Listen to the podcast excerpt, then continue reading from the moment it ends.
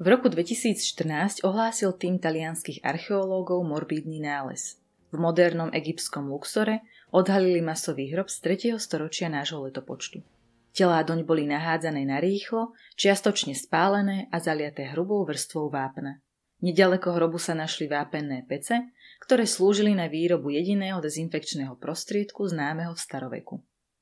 Všetko nasvedčuje tomu, že išlo o krízovú operáciu, kedy sa hrobári pokúšali čo najrýchlejšie a najefektívnejšie zbaviť infikovaných tiel a sami sa vyhnúť nákaze neznámou chorobou.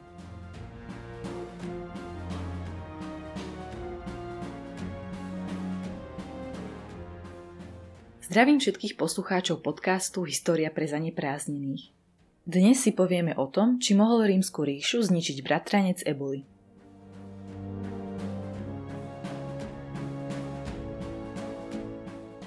Dnes máme pre túto epidémiu meno a vieme ju aj čiastočne popísať. Masový hrob z egyptského Luxoru je totiž podľa všetkého hmatateľnou stopou tzv. Cipriánovho moru.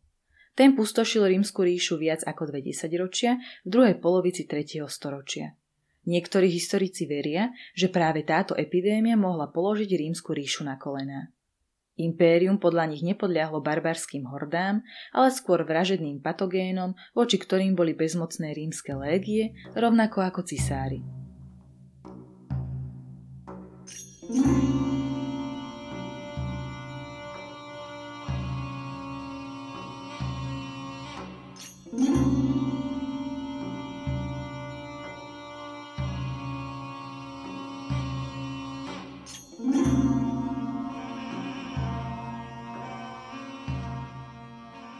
Vražedný patogén Choroba sa začínala bolesťou v očiach, horúčkami a svalovou slabosťou. Následky ochorenia popísal biskup Cyprián okolo roku 252, kedy epidémia dorazila do Severnej Afriky a pustošila Kartágo, kde žil. Citujem. Ako človek zoslabne, jeho telesné útroby sú rozvrátené hnačkami, horúčka stúpa z morku kostí a rozpaľuje hrdlo, v ktorom sa objavujú rany. Telo sa striasa znova a znova v zvracaní a oči sú zapálené od krvi, ktorá sa v nich hromadí. Niektorí prichádzajú o nohy a iné časti tela v dôsledku smrtiaceho hnitia. Ten, kto prežije, musí žiť so stratou niektorého z orgánov, s poškodením chôdze, hluchotou alebo slepotou. Koniec citátu. Práve Cipriánov spis o epidémii je najdôležitejším spisom epidemickej vlny, ktorá dostala meno podľa severoafrického biskupa. Cyprian nebol jediný, kto popísal epidémiu a aj katastrofický účinok na ríšu stále na vrchole svojej moci. Dvaja grécky historici z Atén, Filostratos a Dexippos, venovali Cypriánovmu moru pasáže vo svojich kronikách. Žiaľ, obidve diela sa nám stratili a zostali z nich iba zlomky. Podľa Filostrata trvala epidémia dlhých 15 rokov, prišla z východu, zasiahla opakovane mesta aj vidiek a šírila sa kontaktom s oblečením alebo pohľadom. V dobe, keď sa nevedelo nič o mikróboch, takýto opis napovedá, že sa patogén šíril vzduchom alebo možno stačil letný kontakt s nakazeným. Podľa Dexipa zomieralo počas epidémie v Ríme každý deň 5000 ľudí. Dexipo sa tiež venoval následkom epidémie na rímsku armádu. V roku 260 nášho letopočtu napríklad epidémia zasiahla jednotky cisára Valeriána, s ktorými tiahol do boja s najúhlavnejším rímskym nepriateľom, Perskou ríšou Sasánovcov. Straty vo vlastných radoch boli také veľké, že Valerián bol za pomoci veľkého peňažného výkupného nútený žiadať Šahanšáha Šápura o dočasné prímerie. Šápur si však takúto príležitosť nenechal ujsť. Namiesto prijatia ponuky udrel plnou silou na rímske voje, čím uštedril Rímanom porážku, akú ešte historicky nezažili. Valerian bol jediný rímsky cisár, ktorý padol do perského zajatia a zomrel sa Sánovskej ríši ako zajatec Šáhan Šáha. Epidémia zúriaca na území rímskej ríše neposmelila len Peržanov, ale tiež rôznych germánskych nájazdníkov a kolonizátorov spoza európskych hraníc impéria. Alamani sa tak dostali až k hradbám Ríma, ktorý zachránila iba masívna mobilizácia obyvateľov mesta. Nakoniec zamierili do Ilírie, kde sa dočasne usadili. V roku 270 nášho letopočtu vpadli počas prepuknutia novej vlny nákazy na územie ríše Heruly, ktorých však na veľké šťastie Rimanov Cypriánov mor zasiahol rovnako tvrdo ako obrancov ríše. Napriek tomu, že herovská hrozba tak bola odvrátená, počas tohto ťaženia zomrel na Cypriánov mor cisár Claudius II, čo viedlo k prehlbeniu politickej nestability v rímskej ríši, trvajúcej od počiatku epidémie.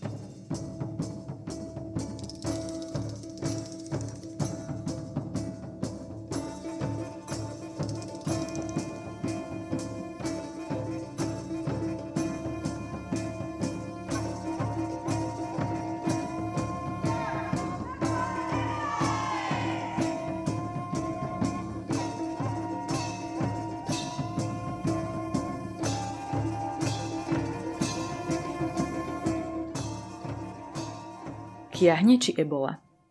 Cypriánov mor bol jednou z troch veľkých epidémií, ktoré zasiahli rímsku ríšu medzi 2. a 6. storočím a prispeli tak k jej vnútornému rozkladu.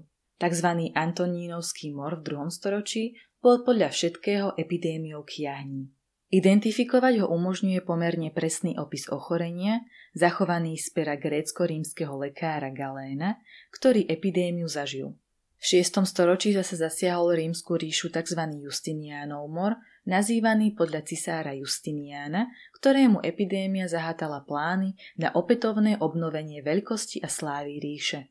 Nebyť moru je celkom možné, že by mu ambiciozne plány vyšli a my by sme žili v inom svete. V roku 2017 potvrdil rozbor DNA obeti Justinianovho moru, že patogénom, ktorý bol zodpovedný za vlnu umierania, bola Yersinia pestis baktéria, ktorá sa vrátila do Európy v 14. storočí ako čierna smrť. Pokiaľ ide o Cypriánov mor, vinník je dosiaľ neznámy.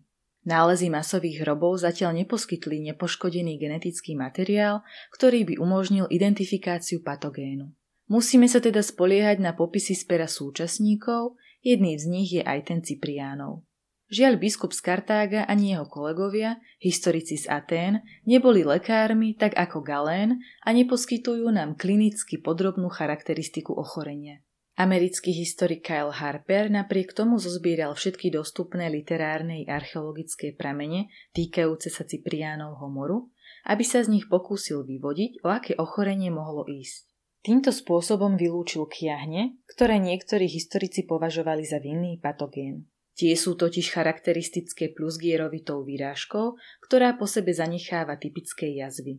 Je ťažké predstaviť si, že tým, ktorí nákazu zažili, by unikol takýto nápaditý znak ochorenia. Namiesto toho navrhol Harper ako pravdepodobného pôvodcu nákazy RNA vírus z rodiny filovírov, do ktorej patrí aj ebola. Filovíry vyvolávajú u ľudí hemoragickú horúčku, pri ktorej dochádza k šoku, v dôsledku vnútorného krvácania do rôznych oblastí tela. Ochorenie často začína príznakmi podobnými chrípke, čiže únavou, bolesťou hlavy a svalov a teplotou. Neskôr sa dostaví charakteristické krvácanie z rôznych telesných otvorov, vrátane očí, uší, nosa a úst a krvavé podliatiny, ktoré sú dôsledkom rozpadu cievnych stien. Takýmto symptómom by dobre zodpovedalo to, čo napísal Ciprián. V tomto ohľade zaujme predovšetkým jeho poznámka o krvi hromadiacej sa v očiach a o ranách v hrdle.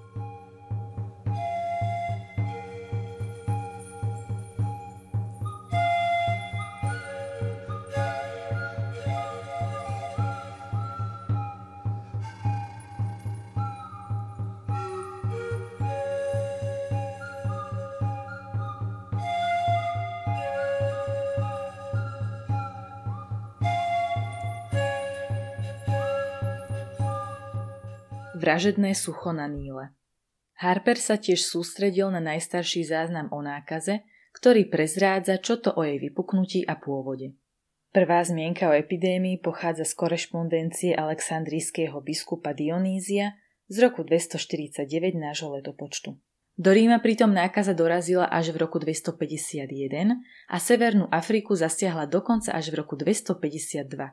Takýto vzorec šírenia potvrdzuje, že nákaza prišla z východu a šírila sa západným smerom, ako to tvrdia súdobe pramene. Je možné, že jej ohniskom bol Egypt.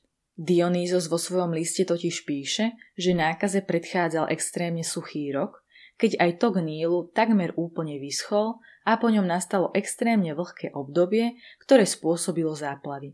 Takéto výkyvy počasia sú často spúšťačom lokálnych epidémií, pretože rezervoárom väčšiny ochorení smrteľných pre ľudí sú iné živočíchy. Extrémy počasia často vedú k tomu, že prenášači patogénov neznámych pre ľudský organizmus sa v takýchto abnormálnych obdobiach dostávajú do väčšej blízkosti ľudí než za bežných prírodných podmienok. Buď preto, že dochádza k ich premnoženiu, ktoré ich privádza do kontaktu s ľuďmi, alebo preto, že neúroda vedie ľudí k tomu, že z núdze jedia zvieratá, po ktorých by inak nesiahli. Harper na základe Dionýziových poznámok o počte poberateľov verejných dávok obilia v Alexandrii počas epidémie usudzuje, že počet obyvateľov tohto veľkomesta mohol klesnúť z 500 tisíc na niečo okolo 200 tisíc. Z metropoly Egypta sa vďaka efektívnemu systému lodnej prepravy patogén lokálneho významu ľahko dostal do všetkých častí ríše, ktorá sa v tom čase píšila nielen bohatstvom a veľkou armádou, ale tiež preľudnenými mestami, katastrofálnymi podmienkami a absenciou verejného zdravotníctva. Dôsledkom troch vln epidémií medzi 2. a 6. storočím bol dramatický pokles obyvateľstva. Kým pred vypuknutím Antonínovského moru mohla mať rímska ríša 60 až 70 miliónov obyvateľov, odhaduje sa, že po odznení poslednej vlny to bolo možno iba 20 miliónov. Bol to taký závažný demografický prepad, že ríša z dlhodobého hľadiska v podstate implodovala.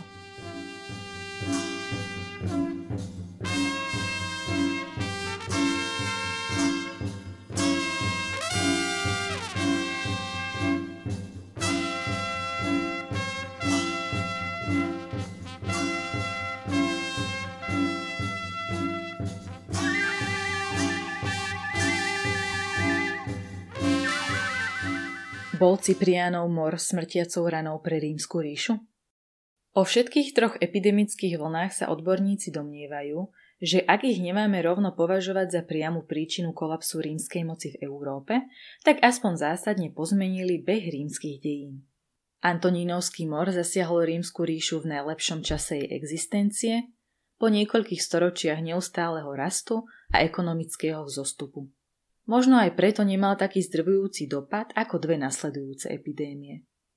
No je jasné, že masívna strata populácie, a teda aj daní poľnohospodársky produktívneho obyvateľstva a základne pre nábor do armády, viedla k dlhodobej politickej a ekonomickej nestabilite a zahátala plány na efektívnu obranu pred Germánmi. Od tohto momentu v histórii už rímska ríša nenapredovala, ale stagnovala. Mala snať ešte šancu nabrať druhý dých, ak by prežila niekoľko nasledujúcich storočí v relatívnom pokoji a stabilite. No osudným sa jej stalo vypuknutie novej ničivej epidémie sotva 100 rokov po odznení tej prvej. Katastrofické dôsledky Cipriánovho moru možno badať vo všetkých oblastiach rímskeho života. Najlepšie ich možno kvantifikovať na príklade rímskych peňazí. Ako svoje základné, kvalitné platidlo rímska ríša tradične používala strieborný sestercius a neskôr denarius. Hoci počínajúc cisárom Nerónom v prvom storočí nášho letopočtu sa postupne znižoval obsah drahého kovu v tejto minci, až do polovice 3. storočia tvorilo striebro zhruba polovicu jeho váhy. Okolo roku 250 nášho letopočtu zrazu poklesol podiel striebra v razených minciach z 50 na šokujúcich 5% v rokoch 250 až 260 nášho letopočtu sa následne sestercius aj denarius prestali raziť úplne a nahradili ich lacnejšie mince na báze zlata a iných kovov. Tie zaplavili trh vo veľkom počte, pretože ich rímske mincovne zraz uvádzali do obehu vo veľkých množstvách.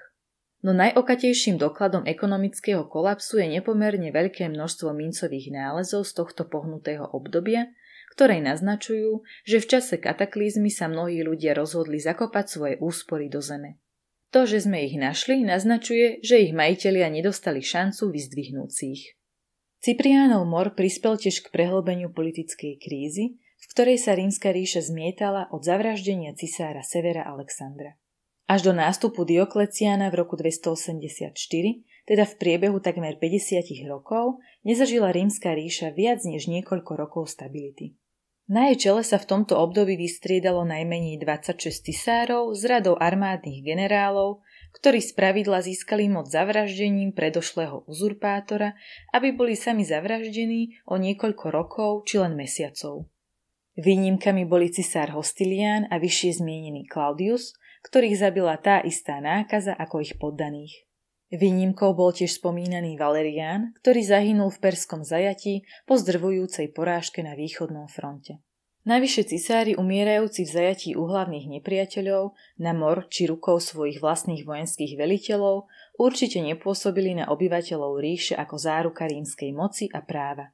Nie sa preto čo čudovať, že práve počas Cipriánovho moru došlo k prepuknutiu separatistických hnutí. V roku 260 sa od ríše pod vedením uzurpátora Postuma odtrhla tzv. Galská ríša, ku ktorej okrem Gálie patrila aj Británia, Germánia a nakrátko aj Hispánia. Palmíra pod vedením energickej kráľovnej Zenóbie nasledovala Gáliu v roku 273. Nechýbalo veľa a v školách sme sa dnes mohli učiť úplne iný dátum zániku rímskej ríše, ale cisár Aurelianus dokázal v priebehu niekoľkých rokov oddialiť smrť ríše o vyše 200 ročia.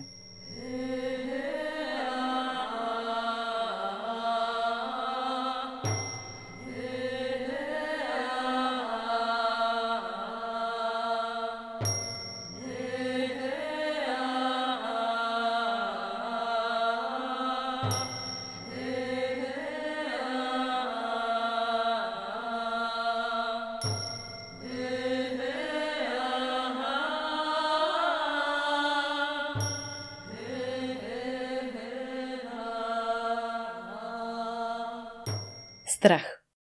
Najzávažnejší dopad katastrofickej epidémie však nebol ani ekonomický, ani politický, ale psychologický.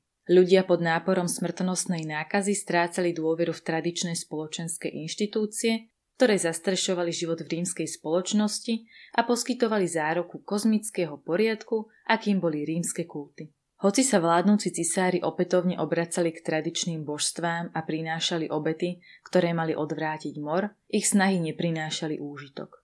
Tradičnému rímskemu náboženstvu a jeho predstaviteľom určite neprispeli ani mŕtvoli kopiace sa v domoch a na uliciach, ku ktorým sa mnohí báli čo i len priblížiť zo strachu z nákazy. V tomto momente sa na scéne objavili stúpenci akejsi bizarnej okrajovej sekty, ktorí sa neštítili pochovávať mŕtvych hoci sa tým vystavovali neúmernému riziku nákazy. Táto sekta zároveň sľubovala, že utrpenie, aj to súčasné v podobe moru, má zmysel a že život nekončí smrťou. Ponúkala alternatívne spoločenské štruktúry, do ktorých sa mohli začleniť tí, ktorí už nevideli oporu v tradičnom rímskom živote. Áno, išlo o kresťanstvo. Hoci vzostup tohto pre Rímanov inak ťažko stráviteľného náboženstva istotne nemožno pripísať na vrúb iba epidémii, je zrejme, že kresťanstvo dokázalo v kríze 50. a 60. rokov 3. storočia vyplniť vákuum, ktoré vzniklo po rozvrate tradičných oporných bodov rímskej spoločnosti. Vyplýva to okrem iného z výskytu kresťanských mien v egyptských papírusoch z tohto obdobia, ktoré naznačujú, že do roku 300 mohli kresťania tvoriť 15 až 20% tamojšej populácie. Išlo o masívny nárast, pokiaľ si uvedomíme, že okolo roku 200 nášho letopočtu tvorili kresťania na najvyš niekoľko percent. V tom istom období možno zároveň v Egypte pozorovať, že tradičné chrámy sa ocitajú v ekonomickom voľnom páde. Nie je to ani tak dôsledok zostupu kresťanstva, ktoré istotne zostávalo menšinovým a nie je príliš ekonomicky významným náboženstvom až do svojej legitimizácie v roku 311, ale skôr odraz toho, že rímske obyvateľstvo na všetkých spoločenských úrovniach už nevidelo význam v podpore verejného náboženstva silne prepojeného s tradičným spôsobom života, spoločenským poriadkom a osobou cisára. Rozpad tradičného rímskeho náboženstva, ktorý vieme archeologicky sledovať na úpadku chrámov, pozorujeme v tomto období vo všetkých častiach rímskeho sveta. Spoločnosť strácala staré hodnoty, pretože už neposkytovali potrebný tmel a istoty a tým vznikal priestor pre vzostup hodnôt nových. Tak sa otvorila cesta pre triumf kresťanstva v 4. storočí. Z troch veľkých epidémií staroveku je Cipriánov mor najzáhadnejší a najmenej preskúmaný. Práve preto je ťažké určiť, aký veľký mohol byť jeho dopad na osud rímskej ríše. Jeho úlohu v rozpade impéria je ľahké podceniť. Pre mnohých je jednoduchšie a aj ideologicky lákavejšie predstaviť si zánik Veľkej ríše ako dielo ľahko pomenovateľného nepriateľa, barbara mávajúceho mečom, ktorý prišiel plieniť a drancovať.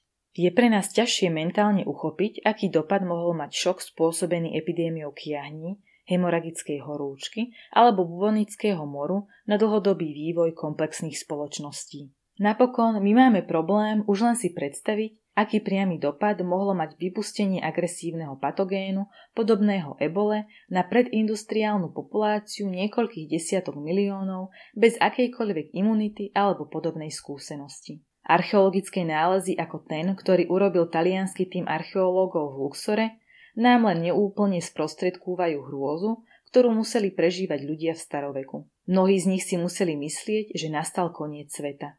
Neboli až tak ďaleko od pravdy. V druhej polovici 3. storočia zahynul starý rímsky svet a zrodil sa svet nový, ktorý bol cudzí tak Cicerónovi, ako aj Augustovi.